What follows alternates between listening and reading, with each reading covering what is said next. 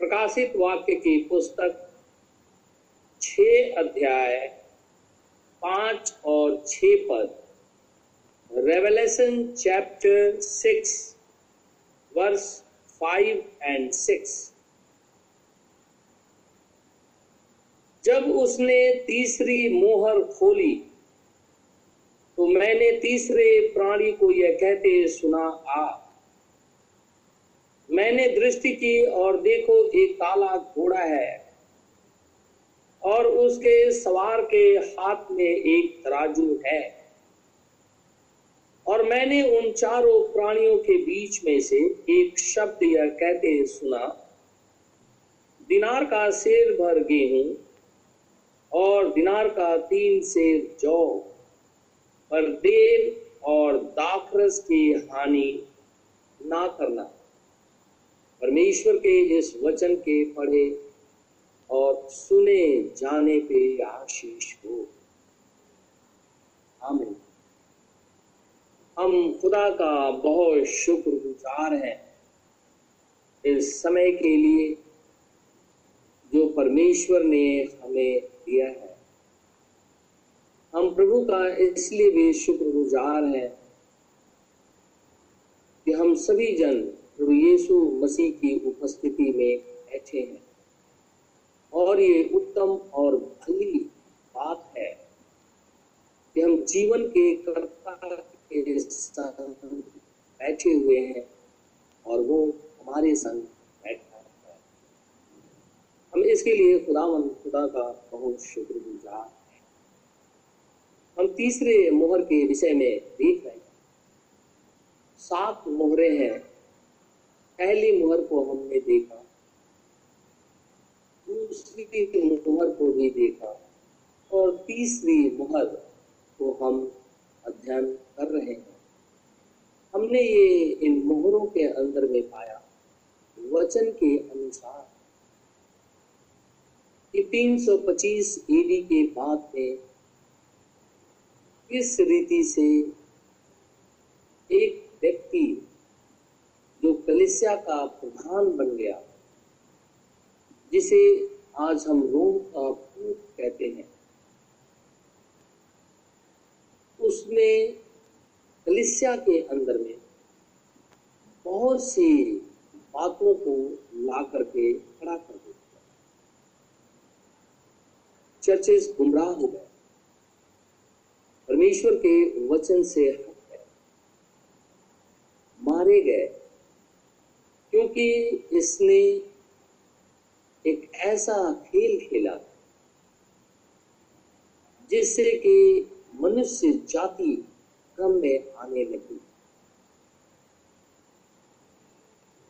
Bible में हमने इस बात को भी देखा है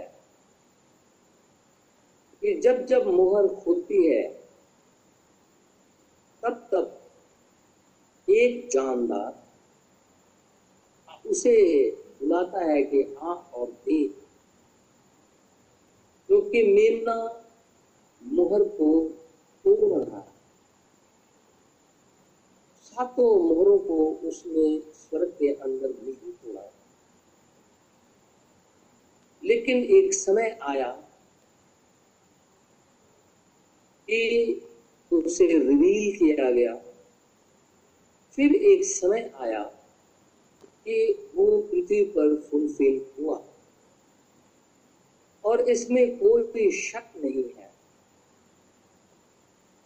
कोई भी संदेह नहीं है कि वो बिगाड़ने वाली आत्मा, जिसने कलिसियाओं को अपने मत में लेकर के मूर्ति पूजा में छोड़ दिया है,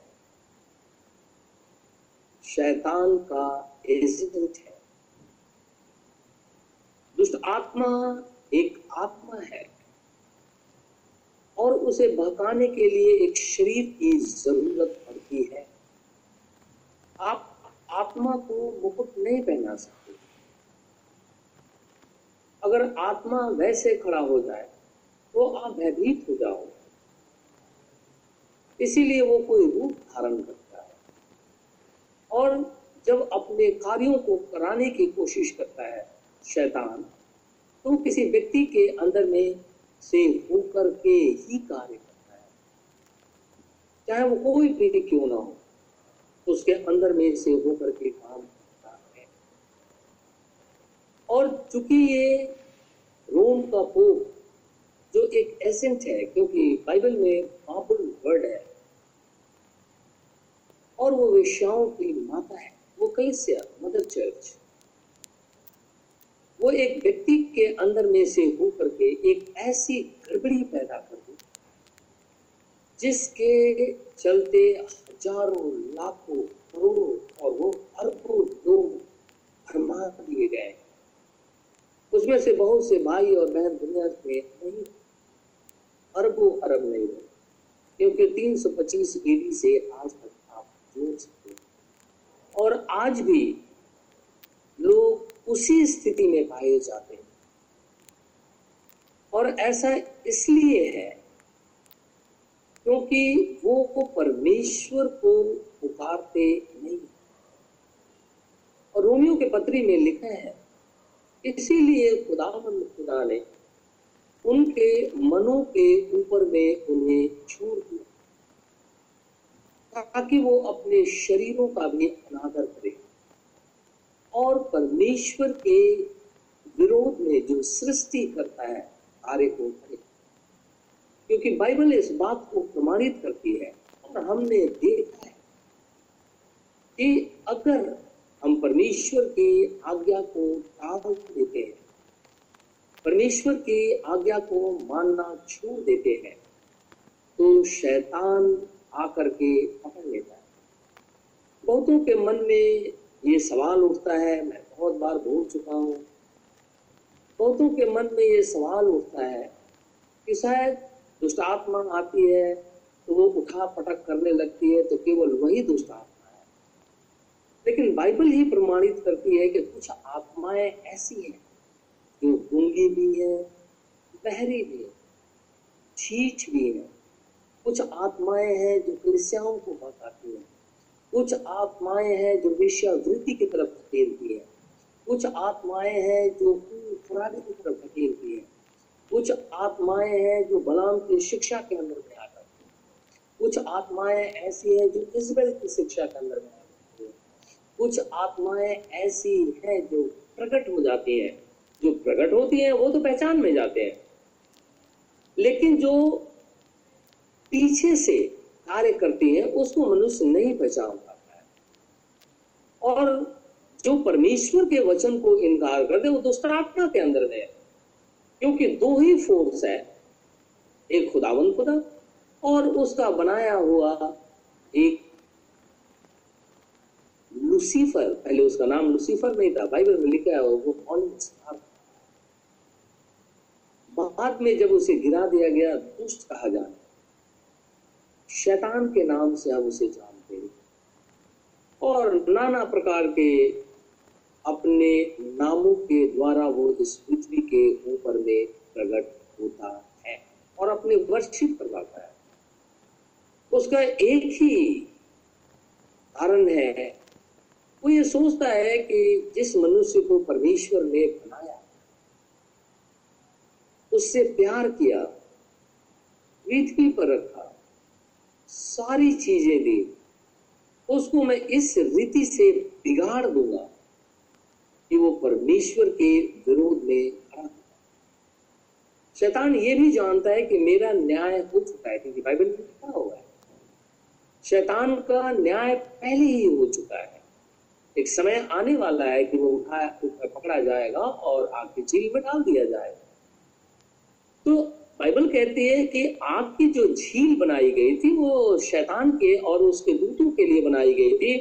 तो शैतान कहता है, मैं अकेले नहीं जाऊँगा, मैं तेरी सृष्टि के बहुत लोगों को उसमें लेकर के चला जाऊँगा, जिनको इतना बर्बाद कर दूँगा मैं कि वो उस खुदा को छोड़ देंगे और आज ऐसा है। मसीही जगत ही के अंदर में है।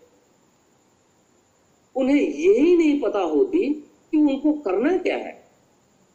जैसे मैंने बहुत से इतने दिनों से मैं सारे शिक्षाओं के विषय में बात करते हुए आया और आपने देखा है कि वो ग्रेव की भी वर्शिप करने लग जाते हैं।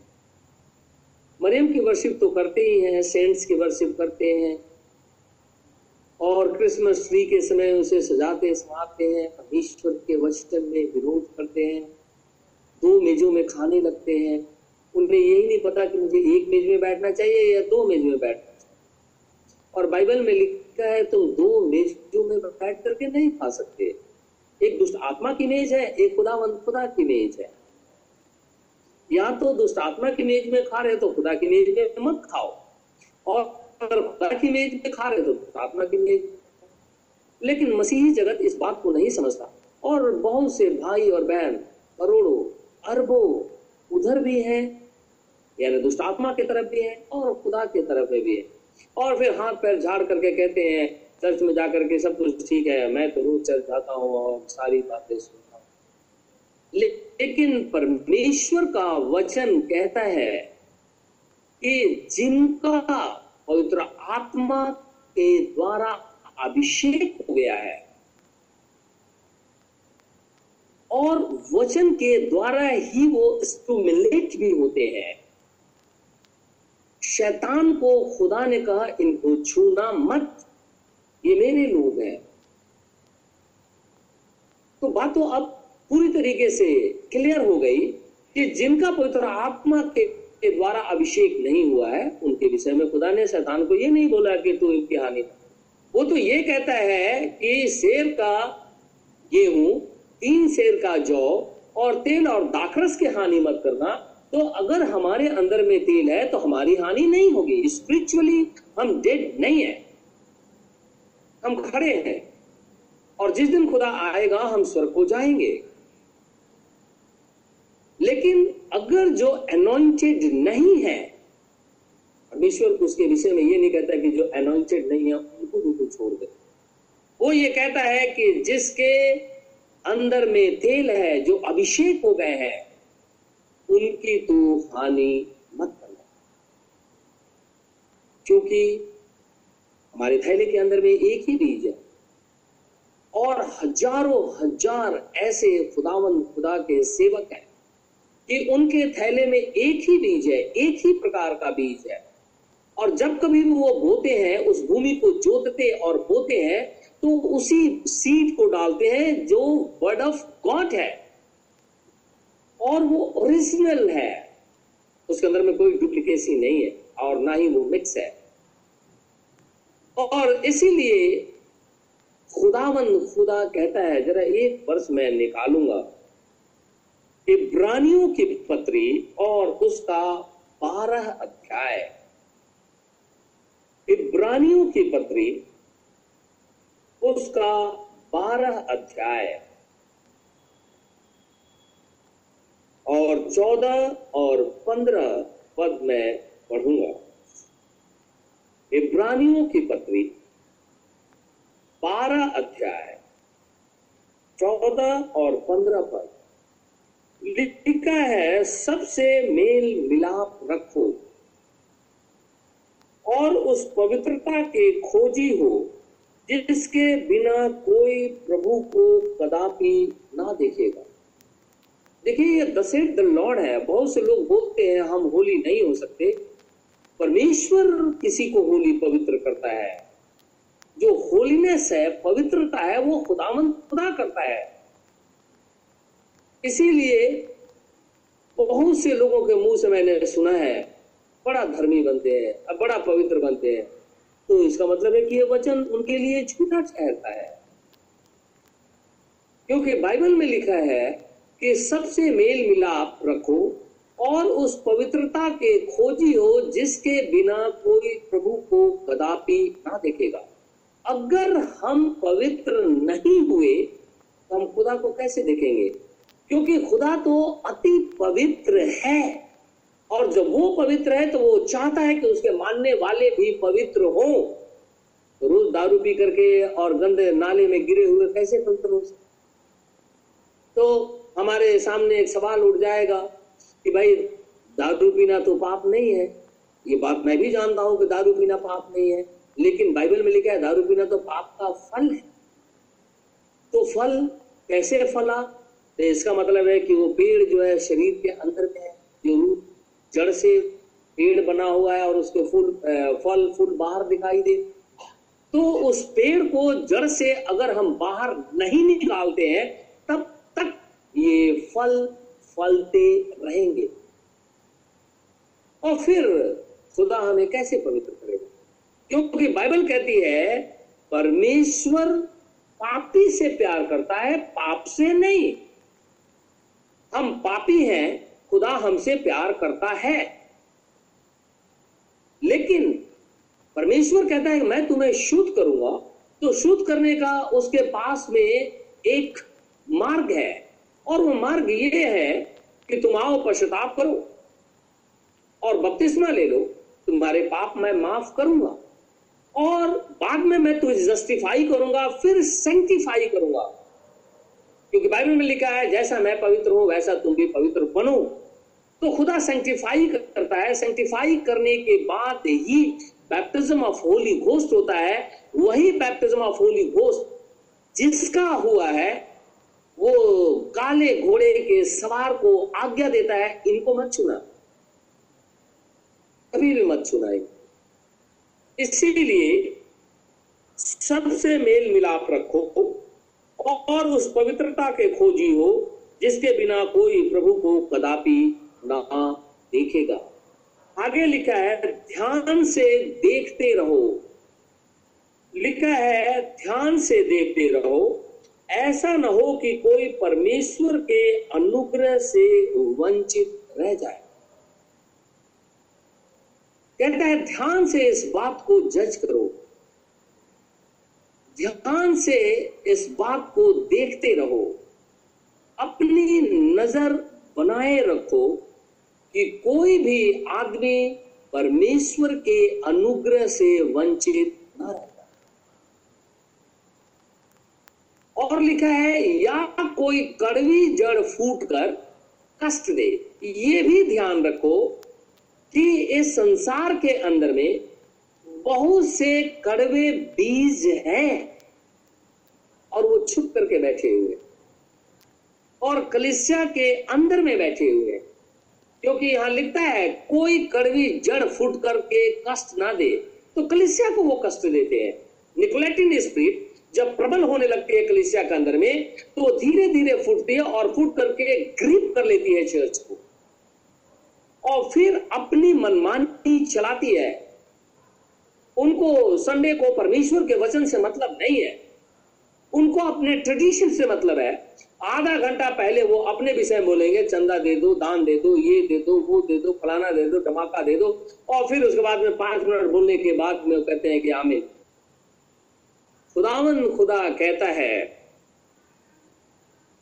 ध्यान से इस बात को देखते रहो कि कलिसिया के अंदर में कोई भी कड़वी जड़ फूट करके दूसरों को अशुद्ध ना कर दे।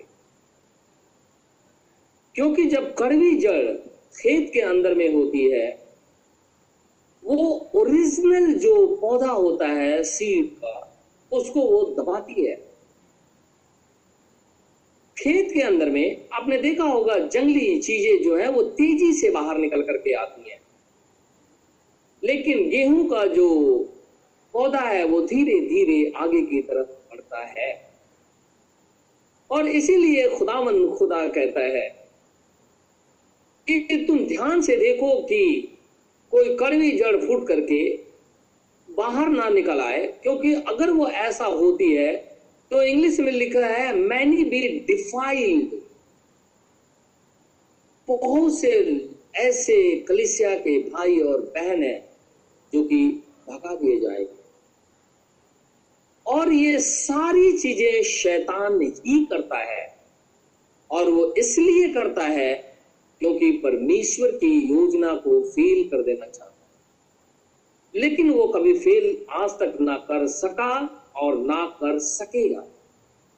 वो तो हारी हुई बाजी को जीतना चाहता है, लेकिन वो कभी जीत नहीं सकता। वो तकलीफ़ में डाल देता है, परेशानी में डाल देता है, लेकिन कभी भी खुदावन खुदा के लोगों के ऊपर में विजयी नहीं हो सकता है। क्योंकि परमेश्वर ने उसे आज्ञा दी है। कि शेर बर का गेहूँ और तीन शेर का जौ और तेल और दाखरस की हानि मत करना। इसलिए वो हमारी हानि नहीं करता, हमें परेशानी में डाल देता है, जैसे अयुब को उसने डाल दिया। खुदा ने बोला था, उसके प्राण को छूना मत। सारी तकलीफें उसके ऊपर में डाल दी, लेकिन वो प्राण नहीं ले सकता। आज भी सारे छतकंडे शैतान अपना देता है। लेकिन जो परमेश्वर की आत्मा के द्वारा अभिषेक किए गए हैं और उन्होंने अपने घरौंदे को कभी भी पार करने की कोशिश नहीं की, वरन हमेशा यीशु मसीह के साथ में बने रहे, उनको शैतान कभी भी स्पिरिचुअली डेड नहीं कर सकता। और ना ही संसार की रीति पे उन्हें वो मार सकता है। बाइबल के अंदर में जैसे मैं ये कह रहा था कि oil Holy Spirit and his anointing को रिप्रेजेंट करता है। और वाइन जो है the stimulation of the revelation of the word of God by the anointing of the Holy Ghost परमेश्वर के ही आत्मा के द्वारा वो स्टिमुलेट भी होता है। एक वर्ष हम निकालेंगे। लुका की इंजील उसका दस अध्याय। लुका की इंजील दस अध्याय। और पच्चीस पद से कुछ पद तक मैं पढ़ू। यहाँ जो वर्णन है, वो एक फ़िज़िकल कहता है कि वो संबंध को भी दर्शाता है। स्पिरिचुअली और फ़िज़िकल दोनों चीज़ें अलग अलग है। यहाँ एक घटना घटती है। कि एक सामरी के विषय में खुदाबंद खुदा क्या कहता है? आप सामरी जानते हैं किसे कहते हैं? अगर कोई जेंटाइल किसी ज्यूस के साथ में शादी कर लेता है और उससे जो बच्चा पैदा होता है, वो बच्चा जेंटाइल ही होता है। और जेंटाइल जेंटाइल से अगर शादी करता है तो भी जेंटाइल लेकिन अगर कोई ज्यूस किसी जेंटाइल स्त्री से शादी कर लेता है और उससे जो बच्चे पैदा होते हैं, वो सामरी कहलाते सामरी लोग भी खुदावन, खुदा को जानते हैं। यीशु मसीह जब सुखार से होकर के उस कुएँ पे पहुँचा और कहने लगा, मुझे आज इस रास्ते से जाना है। और वहाँ पे एक स्त्री, सामरी स्त्री आती है और यीशु मसीह के साथ उसकी बातचीत होती है। यीशु मसीह कहता है, मुझे पानी पिला वो कहती है तो यहूदी होकर के मुझसे पानी मत सामरी एक अलग लोग है, लेकिन वो खुदावन, खुदा को जानते हैं और उसकी वर्शिप भी करते हैं। यीशु मसीह उस स्त्री से उस दिन बातचीत किया और उसे खुदावन खुदा अपने घेरे में लेकर के आया। लुका की इंजील उसका दस अध्याय और पच्चीस पद से कुछ पद तक पढ़ता हूँ। हम ध्यान से इसे सुनेंगे। और देखो, एक व्यवस्थापक उठा और यह कहकर उसकी परीक्षा करने लगा, हे गुरु, अनंत जीवन का वारिस होने के लिए मैं क्या करूँ? सवाल करता है। अनंत जीवन पाने के लिए मैं क्या इटर्नल लाइफ मुझे चाहिए? उसके लिए मुझे क्या करना चाहिए? उसने उससे कहा, व्यवस्था में क्या लिखा है? तू कैसे पढ़ता है? उसने उत्तर दिया तू प्रभु अपने परमेश्वर से अपने सारे मन और अपने सारे प्राण और अपनी सारी शक्ति और अपनी सारी बुद्धि के साथ प्रेम रख और अपने पड़ोसियों से अपने समान प्रेम रख। अब इसका मतलब ये नहीं है कि पड़ोसी भूत खेल रहा है और ओझा को बुलाया हुआ है, मूर्ति पूजा कर रहा है और प्रसाद ला करके बोलता है, लीजिए आप, क्योंकि आप हमारे पड़ोसी हो। बाइबल कहती है कि, नो आप उसे खा नहीं सकते। फिर ये पड़ोसी कौन? लिखा हुआ है। उसने उससे कहा, तूने ठीक उत्तर दिया। यही कर तो तू जीवित रहेगा। परंतु उसने अपने आप को धर्मी ठहराने की इच्छा से यीशु से पूछा तो मेरा पड़ोसी कौन है? खुदा से सवाल पूछता है हु इज़ माई नेबर मेरा पड़ोसी कौन है? यीशु ने उत्तर दिया, एक मनुष्य यरूशलेम से यरीहो को जा रहा कि डाकुओं ने घेर कर उसके कपड़े उतार लिए और मार पीट कर उसे अधमरा छोड़कर चले गए। और ऐसा हुआ कि उसी मार्ग से एक याजक जा रहा था। याजक खुदा की सेवा करते थे। सेवक है वो। परमेश्वर के सेवक है, पृष्ठ है वो। कहता, और ऐसा हुआ कि उसी मार्ग से एक याजक जा रहा था, परंतु उसे देख के कतरा कर चला क्योंकि वो अधमरा पड़ा हुआ इसी रीति से एक लेवी उस जगह पे आया। लेवी जो खुदावंद खुदा के घर की सेवा करते हैं, वो लेवाइट्स होते हैं। कहता है कि एक लेवी भी इसी रीति से, एक लेवी उस जगह पे आया वह भी उसे देख के कतरा कर चला गया। परंतु एक सामरी यात्री वहाँ आ निकला और उसे देख करके तरस खाया उसने उसके पास आकर उसके घावों पे तेल और दाखरस डालकर पट्टियाँ बांधी।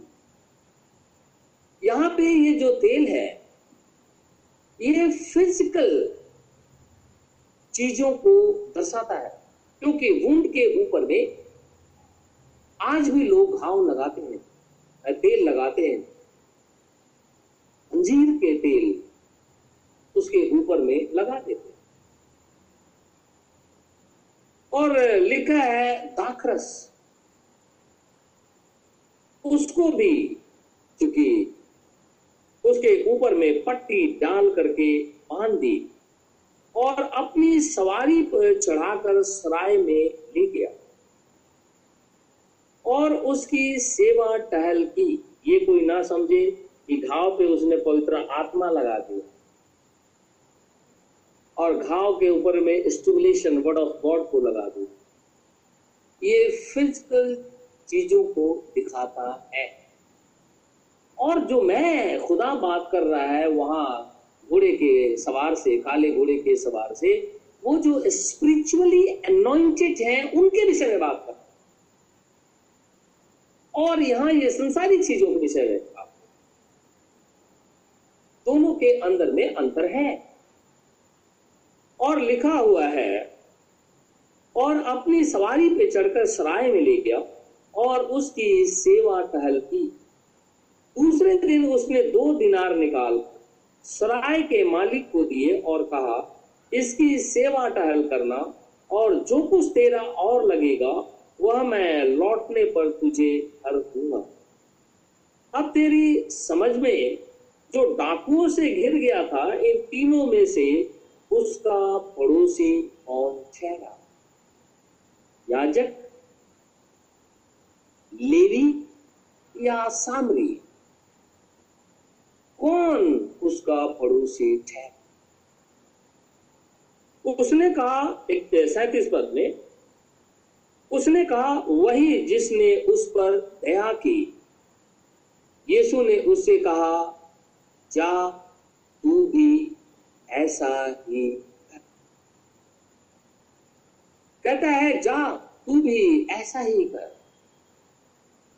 अगर हम खुदावंद खुदा के खोजी हैं, अगर हम अनंत आत्मा के खोजी हैं, अगर हम पवित्र आत्मा के द्वारा अभिषेक किए गए हैं तो हम परमेश्वर की तरफ़ से अपॉइंट हैं।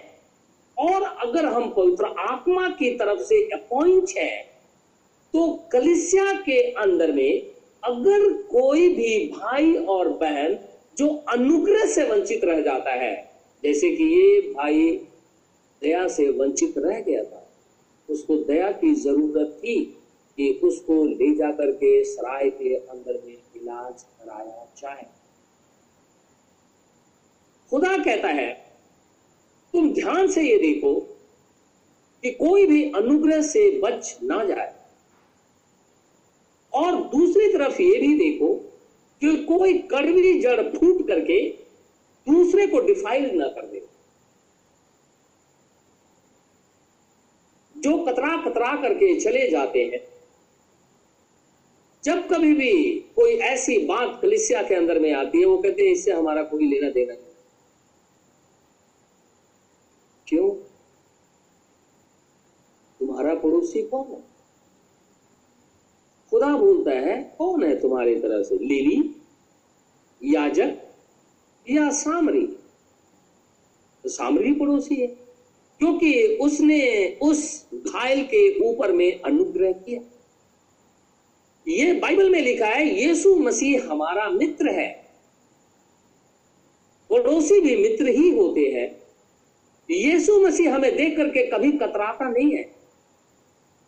लेकिन वो हमारे ऊँट के ऊपर में, वो तेल और दाखरस उलटता है ताकि जो स्पिरिचुअली जो घाव है, जिसके द्वारा शरीर के अंदर में सराहट पैदा हो गई है, वो सराहट जिससे कि स्पिरिचुअली सब कुछ नष्ट हो रहा है, परमेश्वर उसे हील कर देता है। इसलिए तो वो हमारा खुदावन खुदा एक सच्चा मित्र हो गया। और बाइबल में लिखा वो भाई भी है। कहता है, भाई कहने से वो लगाता नहीं। और हम ये जानते हैं कि यीशु मसीह का जन्म यूसुफ से नहीं हुआ। हम जानते हैं कि पवित्र आत्मा मरियम के ऊपर में साया किया यानी एक स्वर्गीय पृथ्वी से जन्मे हुए व्यक्ति के साथ में इतना निकट कुटुंबी है कि उसने हमें छुड़ाने के लिए अपने सलीब पे जान दे दी। यीशु मसीह हमारा निकट कुटुंबी है, एक पड़ोसी है। निकट कुटुंबी को राइट है कि वो हमें छुड़ाए। अगर निकट कुटुंबी कोई और है जैसे कि आज दुनिया के अंदर में लोग कहते हैं, वो सब फेल है, वो झूठ बोलते हैं। निकट कुटुंबी केवल यीशु मसीह है और परमेश्वर की व्यवस्था है कि अगर कोई जाल के अंदर में फंस गया है, इस तरीके से शैतान के ट्रैप में आ गया है और इसराइल के अंदर में परमेश्वर ने यह व्यवस्था इसीलिए दी थी, अगर वो शैतान के आज ट्रैप के अंदर में आ गया है और वो पूरी सड़ाहट के साथ में घूम रहा है। नंगा भी घूम रहा है, फिर भी बोलता है, मैंने कपड़ा पहना है। अंधा भी घूम रहा है, फिर भी बोलता है कि मुझे दिखाई देता है। वो तुच्छ और कंगाल भी गिना जाता है, फिर भी कहता है, मैं धनी हूँ। ऐसों को ये यीशु मसीह ऑयल और दाकरस दे करके स्पिरिचुअली हील कर देता है, ताकि हम स्वर्ग के भागीदार हो जाए। यहाँ पे ये सामरी जो है फिजिकली उस वुंड के ऊपर में तेल बल आज भी लोग मलते हैं। और बहुत से लोगों को आपने देखा जो शुद्ध वाइन है, उसको वो लोग चेस्ट के ऊपर में, सर्दी के समय में उसको मल देते हैं। मैं उनकी बात नहीं कर रहा जिसके अंदर में मिलावट करके शराब बनाई जाती है। बाइबल में लिखा है। जो मिलावट करके शराब बनाई जाती है, वो नहीं वो वाइन नहीं कहते। जो अंगूर से, जो दाकरसों से मैस करके बनाया जाता है, वो वाइन है। लेकिन अगर उसमें मसाला मिला हुआ दाक बाइबल में अक्सर वर्ड आता है, मसाला मिला हुआ दाक मधु।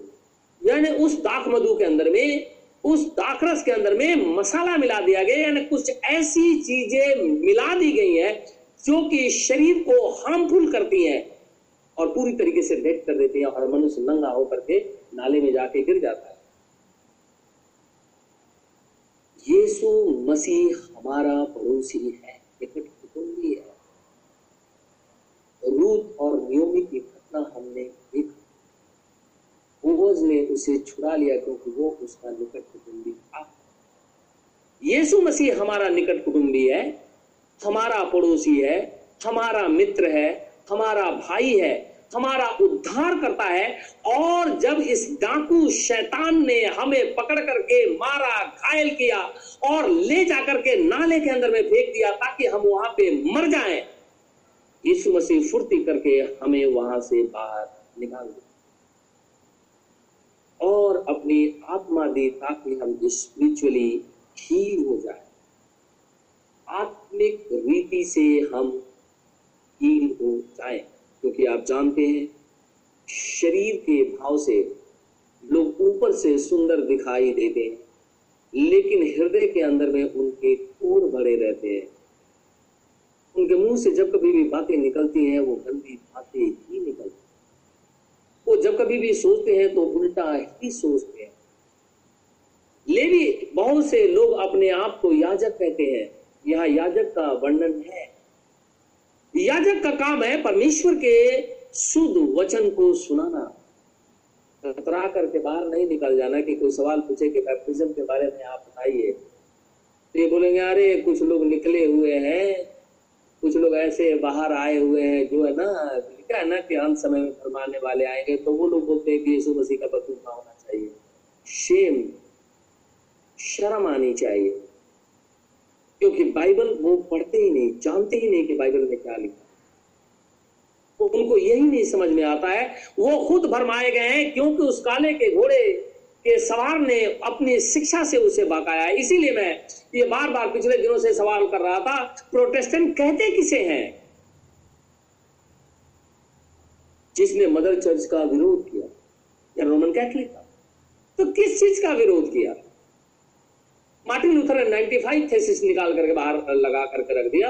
वो सारी चीज़ें विरोध में थी। वहाँ से प्रोटेस्टेंट का जन्म हुआ, बाहर निकल करके हम आ गए। लेकिन अगर उसी चीज़ को दोबारा अडॉप्ट कर लेते हैं तो फिर किस बात के प्रोटेस्टेंट किस बात के? परमेश्वर का आत्मा जब बाहर निकाल करके रख दिया, एक रिफॉर्मेशन एज चला, मार्टिन लूथर के समय से चल रहा आ रहा है, एक ऐसा समय चल करके आया कि लाखों लोग उस जंजाल से बाहर निकल करके आ गए। लेकिन दोबारा अगर हम किसी न किसी तरीके से जुड़ जाते हैं सारी चीज़ों से नहीं जुड़ते, लेकिन कुछ से तो जुड़ते हैं ना।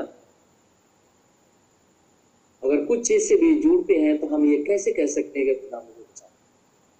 क्योंकि परमेश्वर तो पवित्र है, आपको सारी गंदगी छोड़ करके खुदा के पास तब जाकर के खुदा हमें ग्रहण करे। तो इसीलिए सारी चीज़ों को छोड़ करके हमें बाहर निकल आना चाहिए। तो आज बहुत से जो चर्चेज हैं वो कहाँ होली कम्युनियन में किसी का पैर धोते हैं? जबकि यीशु मसीह ने कहा, ये मेरी आज्ञा है, मैं गुरु होकर के तुम्हारे पैर धोए क्या तुम ऐसा नहीं कर सकते? तो याजक लोग कहे, और लेवी लोग कहते हैं कि ना, क्योंकि एक बिशप या एक पास्टर एक रोड पे बैठे हुआ भिखारी क्योंकि अगर वो होली कमीने लेने आया है तो उसके पैर को वो कैसे धोए वो कहेंगे कि मैं तो बिशप हूँ, ये रूप में बैठा रहता है, भीख माँगता रहता है और दिन भर इसके पैर में चप्पल नहीं है और चला आया होली कमीने लेने के लिए, मैं इसके पैर कैसे दूँ यीशु मसीह तो कहता है, मैं गुरु होकर के ऐसा काम किया, तुम क्यों नहीं करोगे? ये मेरी आज्ञा है, तुमको करना चाहिए चेले करते थे। हम क्यों नहीं करते? इसको नकार दें। मतलब जो हमें ज़रूरत की चीज़ है, उसको ले ले, तब हम ईसाई हैं, और जो ज़रूरत की चीज़ें नहीं है, उसे छोड़ दें, क्योंकि ये हम हम नहीं इसे पालन कर सकते। आधा अधूरा जिसके पास में खुदा का वचन है, वो खुदा को ग्रहण योग्य परमेश्वर के अनोइंटिंग आधे अधूरे नहीं होती है। परमेश्वर की अनोइंटिंग कंप्लीटली पूरी तरीके से उस व्यक्ति के अंदर में होती है, क्योंकि परमेश्वर का निवास स्थान वो व्यक्ति होने लगता मनुष्य खुदा का भाग होने लगता है आज हम ऐसी स्थिति में हैं। हम अपने आप को चेक करेंगे। जो हमारे निकट कुटुंबी ने हमें छुड़ाया है, हमारे अंदर में जो सड़ाहट और गल्लाहट थी, बदबू आ रही थी, पाप की बदबू आ रही थी, मर रहे थे, कोई बचाने वाला नहीं था, सिखाने वाले कतरा करके निकल गए। जो कहते थे हम खुदा के सेवक हैं, वो दूर दूर भाग गए।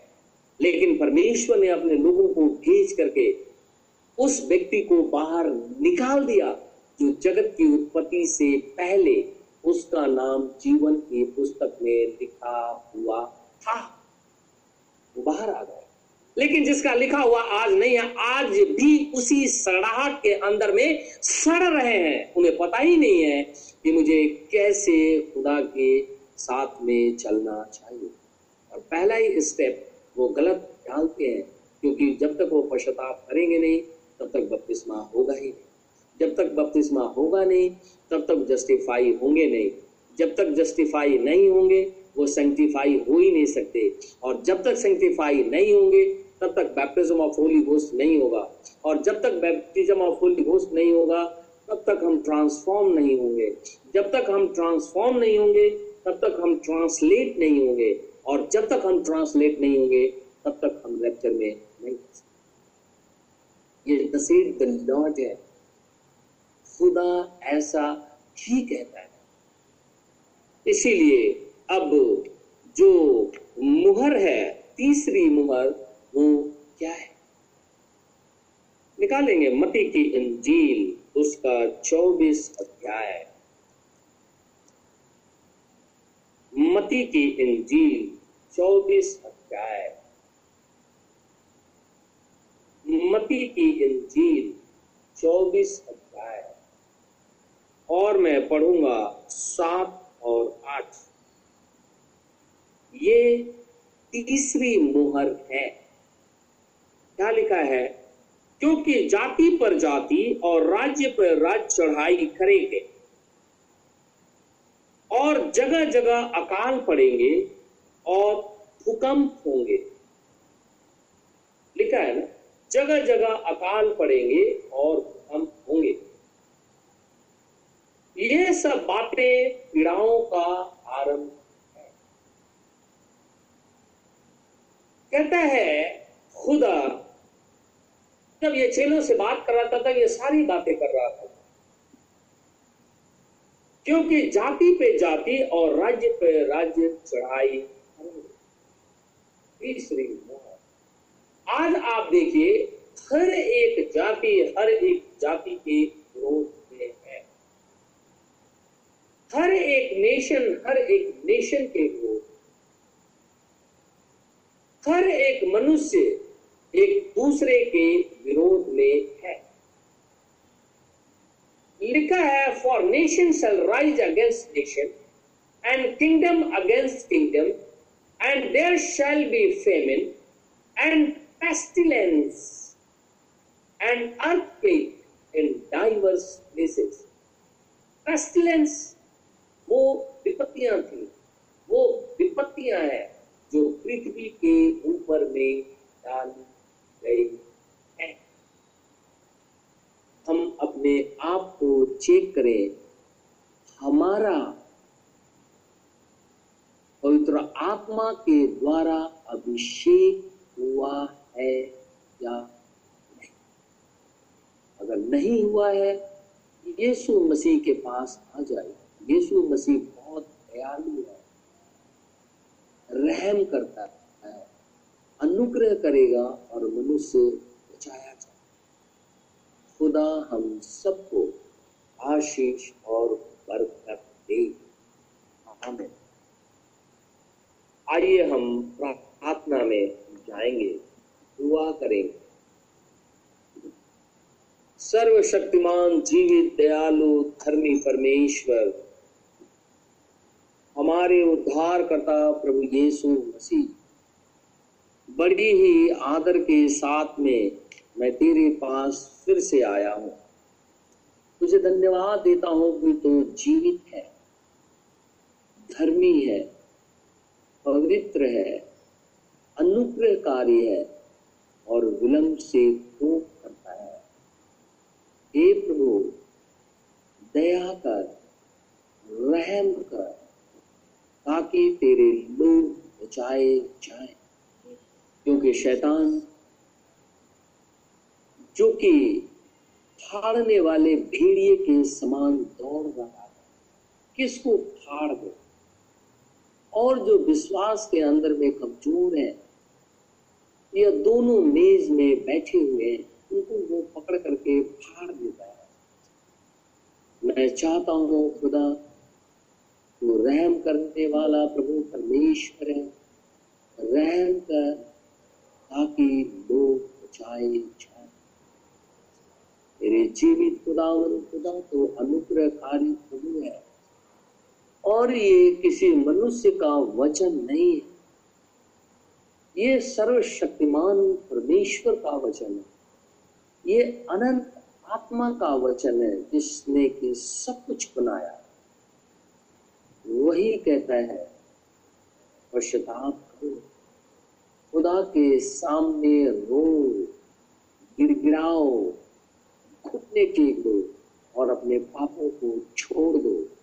निश्चय वो दया करेगा और हमारी जान बच जाए खुदाया, तेरी स्तुति हमेशा तक बनी रहे। तेरे बेटे, तेरी बेटियाँ हॉस्पिटल के अंदर में कहीं और काम करने के लिए जाते हैं या घर से बाहर निकलते हैं अपने कामों को लेकर के। ऐसे समय में निकलते हैं प्रभु जब कोरोना वायरस पृथ्वी के ऊपर में फैला हुआ है, लाखों मर गए, लाखों मरने के कगार पे जो अपने आप को बहुत बड़ा समझते वो भी मरते जा रहे हैं। मैं चाहता हूँ कि वो तो रह और अपने बच्चों को बचा रुद्रात्मा चारों तरफ़ से घेरा डाले ये दिन दोपहरी में जो उड़ रहा है, ये महामारी उससे हम बचाए जाए। इज़राइल पे दया यरूशलेम की शांति के लिए दुआ माँगता हे। प्रभु, हमारे दिल्ली शहर पे दया कर, हमारे देश पे दया कर, वरन संपूर्ण पृथ्वी पे दया कर। तो दयालु खुदा है रहम प्रार्थना अपने उद्धार करता यीशु नासरी के नाम से माँगता हूँ, उसे इसी घड़ी पूरा कर। आमिन आमिन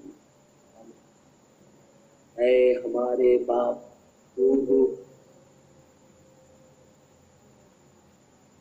तेरी बादशाहत आए। तेरी मर्ज़ी जैसे स्वर्ग में पूरी होती है, ज़मीन पर भी हो। हमारे रोज की रोटी आज हमें दी। इस प्रकार हम कसूरवारों को माफ़ करते तू भी मेरे कसूरों को माफ़ कर। हमें आजमाइश में ना पड़ने दे, परंतु बुराई से बचा, क्योंकि बादशाहत कुदरत और जलाल हमेशा तेरे हैं। आमीन।